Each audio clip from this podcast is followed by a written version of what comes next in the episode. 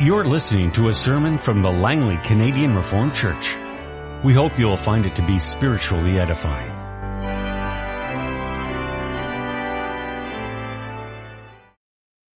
For the ministry of the word, we'll turn to reading from Psalm 19 and then from Romans chapter 1. So we first read the 19th Psalm. For the director of music, a psalm of David. The heavens declare the glory of God. The skies proclaim the work of his hands. Day after day they pour forth speech. Night after night they display knowledge. There is no speech or language where their voice is not heard. Their voice goes out into all the earth, their words to the ends of the world. In the heavens he has pitched a tent for the sun, which is like a bridegroom coming forth from his pavilion, like a champion rejoicing to run his course. It rises at one end of the heavens and makes its circuit to the other. Nothing is hidden from its heat. The law of the Lord is perfect, reviving the soul. The statutes of the Lord are trustworthy, making wise the simple. The precepts of the Lord are right, giving joy to the heart. The commands of the Lord are radiant, giving light to the eyes. The fear of the Lord is pure, enduring forever. The ordinances of the Lord are sure and altogether righteous. They are more precious than gold, than much pure gold. They are sweeter than honey, than honey from the comb. By them is your servant warned. In keeping them there is great reward. Who can discern his errors? Forgive my hidden faults. Keep your servant also from willful sins. May they not rule over me. Then will I be blameless, innocent of great transgression. May the words of my mouth and the meditation of my heart be pleasing in your sight, O Lord, my rock and my redeemer. Now let's read from Romans chapter 1 to see what sinful man does with this knowledge of God received through creation. Romans chapter 1 verses 18 through 32. The wrath of God is being revealed from heaven against all the godlessness and wickedness of men who suppress the truth by their wickedness. Since what may be known about God is plain to them, because God has made it plain to them. For since the creation of the world, God's invisible qualities, His eternal power and divine nature have been clearly seen, being understood from what has been made, so that men are without excuse. For although they knew God, they neither glorified Him as God nor gave thanks to Him, but their thinking became futile and their foolish hearts were darkened. Although they claimed to be wise, they became fools and exchanged the glory of the immortal God for images made to look like mortal men and birds and animals and reptiles. Therefore God gave them over in the sinful desires of their hearts to sexual impurity for the degrading of their bodies with one another. They exchanged the truth of God for a lie and worshipped and served created things rather than the Creator who is forever praised. Amen. Because of this, God gave them over to shameful lusts. Even their women exchanged natural relations for unnatural ones. In the same way, the men also abandoned natural relations with women and were inflamed with lust for one another.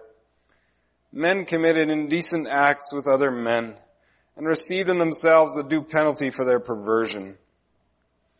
Furthermore, since they did not think it worthwhile to retain the knowledge of God, He gave them over to a depraved mind to do what ought not to be done. They have become filled with every kind of wickedness, evil, greed, and depravity. They are full of envy, murder, strife, deceit, and malice. They are gossips, slanderers, God haters, insolent, arrogant, and boastful. They invent ways of doing evil. They disobey their parents. They are senseless, faithless, heartless, ruthless. Although they know God's righteous decree that those who do such things deserve death, they not only continue to do these very things, but also approve of those who practice them. Beloved congregation of our Lord Jesus Christ, Psalm 19 is grand. It's super abundantly positive in speaking about the glory of God in the creation around us and the heavens above us and the magnificence and the wonder of God's instruction toward us in His Word. It's got these lofty words, lofty terms to express awe and praise for God's perfect works. And it also reaches very far. It claims that everyone has access to this glory and this knowledge of God. There's no speech or language where their voice is not heard. Now let's imagine for a moment something in our culture and in our world generally that's becoming more and more everywhere. Take the internet, for example. Everyone should have access. Its line or its voice goes out to the ends of the earth. Or we could maybe say it about GPS. As long as you can pick up a few satellites and your GPS is programmed, you yourself can go to the ends of the earth and get back by the shortest route. But what GPS can do and how glorious it is, well, that really pales in comparison to God and His works. GPS is great, but it doesn't awe us day in and day out, night after night. It doesn't teach us anything we haven't already programmed into it. The fact that God gave humans the ability to put technology to such use is great.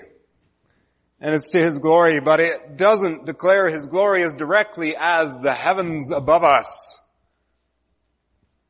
GPS doesn't have the power to humble us, nor does the internet. They don't straight away put us in a moral relationship. In this sense, technology is neutral. But God's revelation in His Word and His revelation in creation isn't like that. It confronts us and it puts us in our place, minimizing and humbling us. God's revelation reveals God. And therefore, it immediately places a moral dilemma before us. How will we relate to this greater one who is confronting us. And that question keeps bubbling up. And it has to be held under actively by humans, kept under the surface. And all the suppressing that humanity does just proves all the more that the question is there. All the avoidance mechanisms. How will we relate to this greater one? All people are faced with this question by virtue of processing the creation through their five senses and just being in it and being a part of it. There's something very awesome about it that humbles us and should move us to seek God. And this, I think, is the very point that the psalm drives home when you get to the end. And each one of us is personally faced with the ending of the psalm. Who can discern his errors? Forgive my hidden faults. Keep your servant also from willful sins. May they not rule over me. And then the ending, may the words of my mouth and the meditation of my heart be pleasing in your sight, O Yahweh, my rock and my redeemer. So if our hearts are really in this psalm, then that's the conclusion we should be coming to as well, just like David did in the verses 12 to 14. After he had confessed God's revelation in creation and in the Bible in the verses 1 to 11. So I may preach this psalm as follows. The Lord encounters us everywhere to call us to worship and prayer. And the, uh, the Lord encounters us everywhere. That's the summary of the verses 1 to 11. To call us to worship and prayer, that's the summary of the verses 12 to 14. And then we can split up the verses 1 to 11 into two parts. The verses 1 to 6 are about the wide witness of as God via creation. It's his wide witness as God via creation. Then the verses 7 to 11, they're also showing us how the Lord encounters us everywhere. But now the verses 7 to 11 are his deep witness as Yahweh via his word. And both sections of the psalm have this aim, which is in the verses 12 to 14, to call us to worship and prayer. So the wide witness of God as God via creation calls us to worship and prayer. The Psalm of David is one of the better known ones because we all see how true it is that the heavens declare the glory of God, the skies proclaim that they are the work of His hands. Everyone can look up at the broad expanse of sky day or night and be amazed at what they see. Day after day they pour forth speech. Night after night they display knowledge.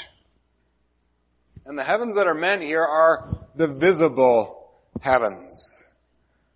We see the sun, we see the blue sky, we see the clouds, and whether or not we understand much about them, we are amazed at how magnificent they are. They proclaim the glory of God. This means that they declare how important He is. He's worthy of attention, worthy of worship worthy of everything because he made everything. The idea of the psalm is that the heavens declare to us that they exist because God made them. Their own glory and greatness point to the glory and greatness of one greater. The one who brought them into existence. They are the work of his fingers and this is the very thing they keep telling us. Their very existence evokes from us the question of cause. All people, all people by nature ask about the cause of things. That's rooted in what human nature is. We just do that. Children at two years old start asking why, even when they don't know exactly what it means. And we observe that all things in life have a cause. Houses that stand were built by someone. Gardens that are neatly planted were done so by someone. Computer programs were written by someone. And when things go wrong, would we do the same? We look for the cause. The doctor takes a blood test and he listens to you and he observes. And he's been doing reading to find out why you're ill. Just like mechanics use their eyes and their ears to and their instruments to figure out what's wrong with your car. What's the cause? Even psychologists will analyze conversations and listen to your history and your circumstances to find out the possible causes of, let's say, low self-esteem. So the idea of causality is everywhere. And even little children will ask it to the point that they want to know who made God. But God is the beginning and the end of the chain of causes, the only uncaused being. No one made God because then the one who made God would actually be the one who is the God, but then you'd have to ask who made that God and well then who made that God and you could never stop asking about the cause. And the God of the Bible says He is and always was and is and will be. And we can't understand that because we have absolutely nothing to compare to. Everything we know of lives in time. It has a beginning. It's made. God, not God.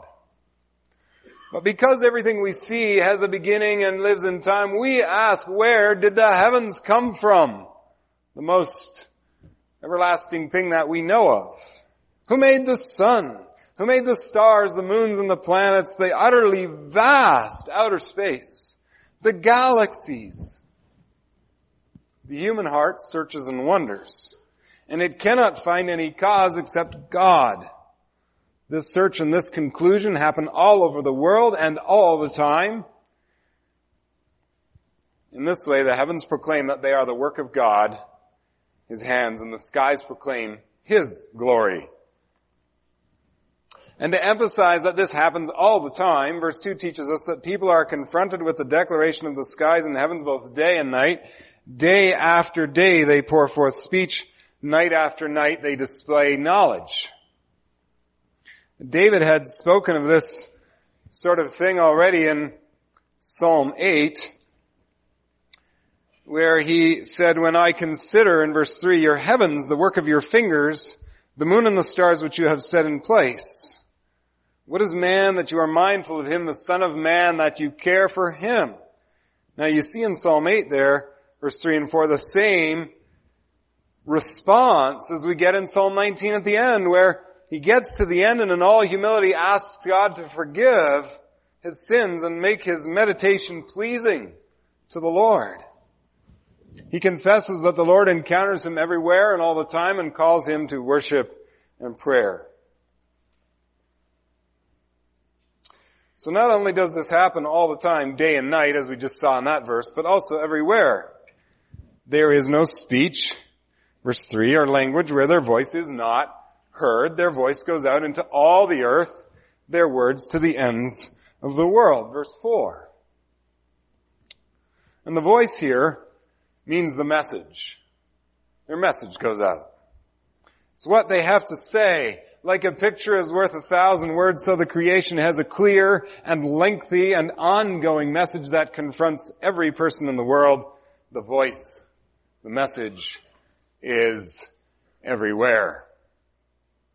And it doesn't need a sound system.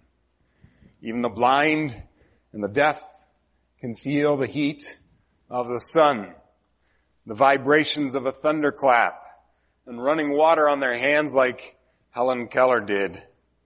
There's no place and no time in the entire world when and where God is without testimony. We encounter Him everywhere and all the time. The sun is something you notice. Like a bridegroom emerging from his room after the first night with his wife. That's the picture in verse 5 or like a great fighter full of power, happy to be challenged, ready for battle, aggressive. That's what the sun is like. And God made the splendid sun to testify to Him. Just as He Himself dwells in unapproachable light and we can't look at Him, so even His sun, uh, just His sun, a created thing, will make us blind if we stare at it. And behind its great power is the greater power of the Maker the creator of heaven and earth, God Almighty. So the Lord encounters us everywhere to call us to worship and prayer and His witness is as wide as His creation. You can't run away from it. How do people receive this witness? The psalmist's response comes at the end of the psalm. Who can discern his errors? He's dumbfounded. Forgive my hidden faults. He rightly has the sense that there's nowhere he can escape from the God who proclaims himself everywhere. He also has the sense that this God is in control, does all things well, and expects a certain kind of response. Certain kind of worship. David feels small and sinful, and that's his response. Now it's rather obvious, isn't it, that this is not the response of all the people in the world today. Never was ever since the fall into sin. They receive this message of general revelation in a different way. And that's why we read Romans 1 the verses 18 to 32. We find there that it's not just God's glory that's revealed from heaven, but something else as well. God's wrath. His righteous, just anger. The wrath of God against all the godlessness and wickedness of men who suppress the truth and unrighteousness. It's being revealed. And this happens in order to maintain the glory of this great and mighty God. He sends trouble and disasters to shake men up so that they will not deceive themselves about this world, about God, and about themselves. But instead of turning away from self-deception, people mire themselves in it more deeply. They push down or they suppress the truth. Romans 1 explains what's really going on when humans reject God. And it is emphatic. It's not that they never knew Him. It's not that they had no chance. It rather speaks about them Knowing Him? Most certainly. Romans chapter 1 says in the end of verse 18, they suppress the truth by their wickedness. They suppress it in unrighteousness. Since what may be known about God is plain to them because God has made it plain to them. Transparent, easy to understand. It's, or it's right there. That's the point. For since the creation of the world, God's invisible qualities, His eternal power and divine nature, have been clearly seen. So the receptors, there's not a problem. They're seeing, they're seeing God's invisible qualities because they're understanding, being understood from what has been made. It's Romans 1.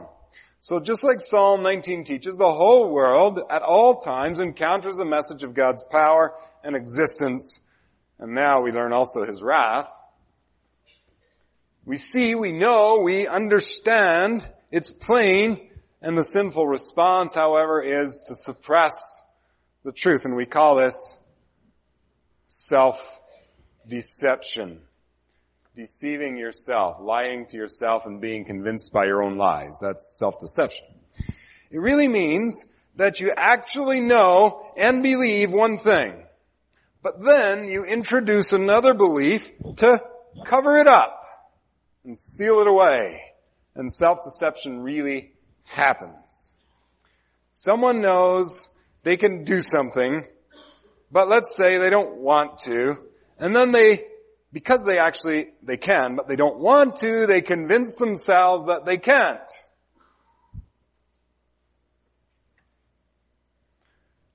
They can, but they're convinced that they can't. Or someone has a sinful streak of anger, but doesn't really want to deal with it, and so they deny it, and they actually don't believe that they have a problem. And that's why they get so irritated when you suggest that what you're saying has a connection somewhere inside them at a deeper level than they even consciously recognize. It's the connection to something they're trying to cover up. And that's what the world is doing with the glorious message of the heavens and the whole creation. With every person that's made in God's image, which is to reflect His glory and to also ask us, where did all these people come from? People do the same thing. They suppress the knowledge of God. Everything is plain that there is a God, He is powerful, He is judge, He exists. Everyone actually knows that. They do. But they also suppress that. And so Romans 1 verse 20 finishes by saying, so that they are without excuse. No one can say, but I didn't know. Because at a deeper level, they did and they do. Just notice how irritated they become when told they are sinners. Unless God converts their hearts, when people are confronted with sin and that inner place knows that it's true, but another inner place keeps covering it up. And one of the ways of covering it up is to get angry and try and stop the conversation in that way. The Lord encounters us everywhere to call us to worship and prayer, but everywhere we close our hearts to the call and suppress the truth. That's the truth. And God, in His Word here in Psalm 19, refuses to let His church continue deceiving themselves. This psalm puts it in black and white the whole creation presents itself as the work of God and calls us to worship Him. His witness is as wide as creation. We have the very special privilege of having this explained to us and taught to us in Psalm 19 to correct our self-deception so as to lift us from despair and help us come before God authentically.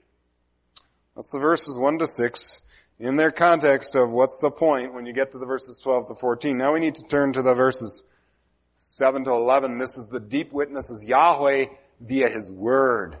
And that's the more direct way that the Lord is calling us to worship in prayer. God's revelation in the Bible.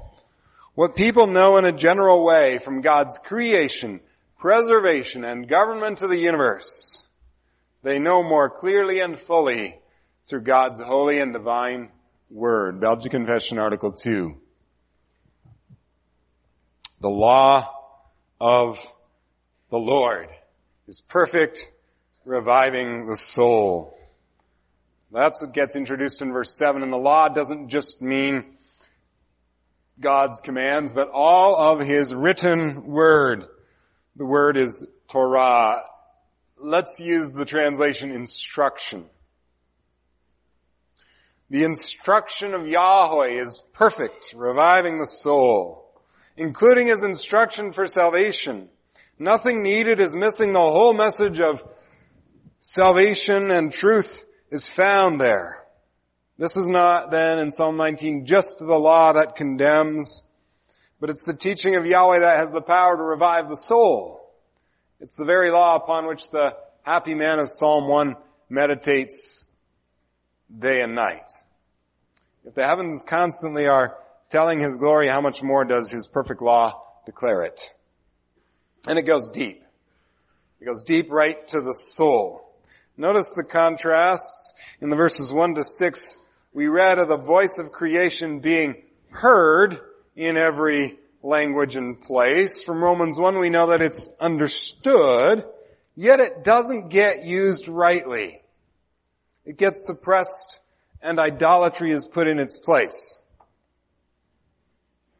General revelation reveals God's glory, leaves men without excuse, but it doesn't convert the soul. But the verses 7 to 11 have the message of God's Word reviving the soul, rejoicing the heart, wisening the mind, enlightening the eyes. It has a much greater spiritual power. In the verses 1 to 6 we were dealing with God, just God, the Creator. Elohim in Hebrew. It's God, if you want to say in a more generic sense, although there is only one God ultimately. But in the verses 7 to 11, we deal with Yahweh, the faithful covenant keeping God. Verse 1 is just God and it stays the same all the way through verses 1 to 6, but verse 7 introduces the law of Yahweh. It's Lord in all uppercase letters which represents his Hebrew name, Yahweh. And so you go on. Verse 7, the law of Yahweh uh, and the statutes of Yahweh. Verse 8, the precepts of Yahweh, the commands of Yahweh. Verse 9, the fear of Yahweh and the ordinances of Yahweh. And you, it all continues on speaking to Yahweh until the last verse. May this, my words and meditation be pleasing in your sight. O Yahweh, my rock and my redeemer. So the second part of the psalm, verses 7 to 11, speaks within a special relationship. Here we receive revelation from our Heavenly Father instead of leaving us in despair and without excuse. Because the wrath of God is being revealed from heaven ever since the fall into sin. Now the Lord comes by and He picks us up. He revives our soul. Verse 7a. And that word is for the turning of the soul. Converts the soul, returns the soul to God. God restores or brings back the soul from its despair, from its self-deception, from its idolatry, and he restores it to himself by his word gives it rest from all its restlessness. God also wisens our simple minds, verse 7b. That is, he teaches us the way of the wisdom of God, which is foolishness to men, the way of salvation. To make wise the simple is to give the true knowledge to those who were foolish. The Lord's statutes are trustworthy, the verse says. They don't mislead or deceive. They give a faithful testimony to who God is and what He wants. And so they can make wise the simple. God also uses His word to give joy to our hearts, verse 8a. If we only knew God through what the heavens declare, we would not know the way of salvation, but now we have His holy and divine word and He lifts us up from despair to the way of salvation. And this gives joy to our hearts. His precepts are right. They're so clear, so free of from error that they show us the way to eternal happiness. This is the way, says the Lord, walk in it. And we rejoice greatly to hear and know that. In verse 8b, the light to the eyes from God's radiant commands refers to what the mind comes to know. Light and knowledge always go together in the Bible. We still talk about shedding some light on the question. We still talk this way. So enlightening the eyes is increasing knowledge. And verse 9a, the fear of the Lord is pure, enduring forever. And here, uh, fear must be, in its context, another synonym for law, statutes, precepts, commands, and instruction, and so on. But it gives you the sense of this instruction being worked into the heart. The fear of Yahweh. So it's His instruction as a result of which we fear and honor and worship Him. It's our fear of Him viewed from the perspective of His work as one who is putting that faith in us. And from His side, it's perfect. We pollute it and we don't live by it. We have a sinful nature to struggle against, but the work that God does and the gift He gives is of itself pure, enduring forever. So there's a list of six things said in the three verses, seven, eight, and nine. And then the seventh thing brings it to fullness and wraps it up. Verse 10, they're more precious than gold, than much pure gold. They're sweeter than honey, than honey from the comb. By them is your servant warned. In keeping them there is great reward. Verse 11. Now that reminds us, doesn't it, of something Jesus said. The kingdom of heaven is like treasure hidden in a field. When a man found it, he hid it again and then in his joy, he went and sold all that he had and he bought that field. It's more precious than fine gold. The apostle Paul said that the law is holy and the commandment is holy, righteous, and good. And Jesus said, if you love me, you will obey what I command. This is the law of Yahweh, the instruction of Yahweh, which revives the soul and in which the soul then lives.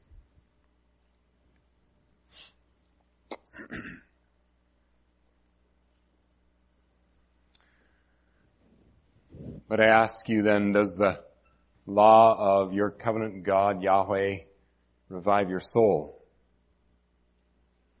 Is all the self-deception out of you? Are you all finished already now with suppressing what may be known about God? Or do you find yourself saying with Paul, wretched man that I am, who will deliver me from this body of death? I think I know the answer. Indeed, so long as we live in this sinful life, we're not finished with self-deception and suppression and substitution, which is idolatry and wretchedness. That's precisely why we receive the instruction of the Lord. We need it. But when we find the sin in ourselves, we mustn't then go back and say, oh, the law is bad. Not at all. It is divine, perfect, trustworthy, right, radiant, pure, sure, and altogether righteous. It reaches down, deep down, and it exposes our selfishness, our idols, our hatred, our lusts, our greed, our discontent, and it puts the light of day upon us all. Through His Word, the Lord encounters us. Puts us in this moral dilemma, this moral relationship with Him, and He humbles us and calls us to worship and prayer. This grand and lofty psalm exalts God, not man. We come in at the end of the psalm to admit that we cannot even discern all of our errors. We ask for forgiveness that willful sins might not rule over us and that even faults hidden from us might be forgiven. This psalm has the gospel in it. David seeks forgiveness from the covenant God who loves his people and he seeks it in the confidence that he will find it. And how is it then that David sees, even in the law of God, the reviving of his soul? Isn't it Christ who revives our souls by his Holy Spirit? Yes, it is. But David understands the law of God in a very complete way as instruction, including the way of salvation, the command for sacrificing and faith. But David also sees Jesus Christ in the law of God. David was filled with the Holy Spirit to see how perfect are all the ways of God, and Christ was filled with the same Spirit and lived by the Spirit of God without any personal error, unlike David. So of Christ, we may say, Christ is perfect, reviving the soul. Christ is trust, trustworthy, making wise the simple. Christ is right, giving joy to the heart. Christ is radiant, giving light to the eyes. Christ is pure, enduring forever. So are you when he's put in your heart.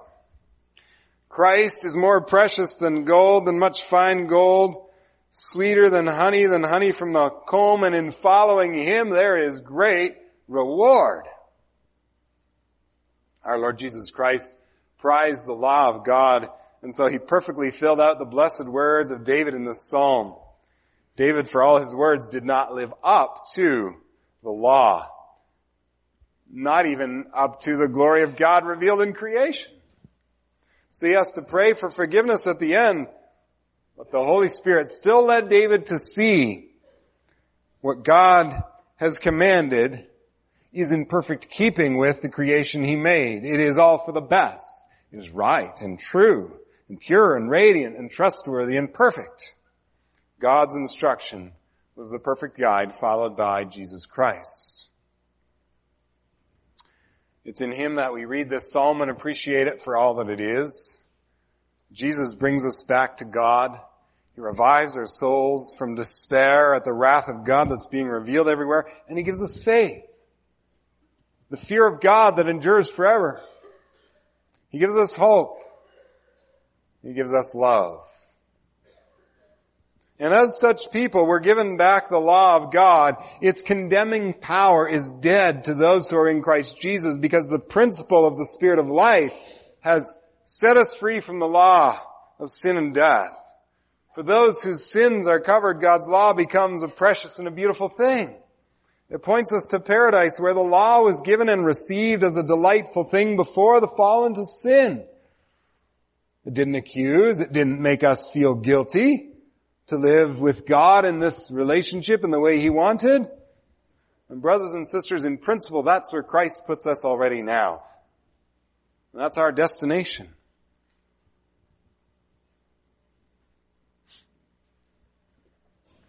So there's a time coming of no more accusation and no more sin. But along the way, that's where we are, we still struggle with sin. It must accuse us still now so that we can have it back in Christ without accusation. We must first be washed in the blood of Christ before we can love the law of God. But in this interim time, until the coming era when we will fully love God's law, fully obey it, perfectly serve Him as Christ did, until then, we need the gospel. Until then, we fasten our hearts fully and entirely on Him who perfectly kept the law for us, our Lord Jesus Christ. By faith, we can delight in the law of God, but as long as it takes till Christ returns or God calls us home, so long shall we struggle to delight properly in God's law. So brothers and sisters, it's an act of faith right now to sing Psalm 19 because we walk by faith, not by sight. We don't see the perfection of the law like we should because we're still sinners. And thus our encounter with the Lord who encounters us everywhere and calls us to worship and prayer is an encounter with the gospel. He is Yahweh and he comes to you in faithfulness and love. He is the compassionate and gracious God, slow to anger, abounding in steadfast love and mercy, forgiving wickedness, rebellion, and sin. Hold on to his promise that whoever believes in the Lord Jesus Christ will not perish but have everlasting life.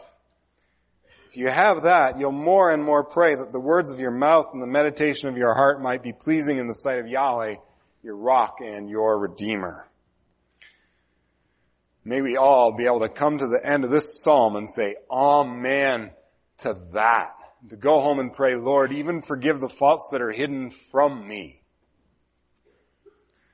And to say Amen to all the psalm.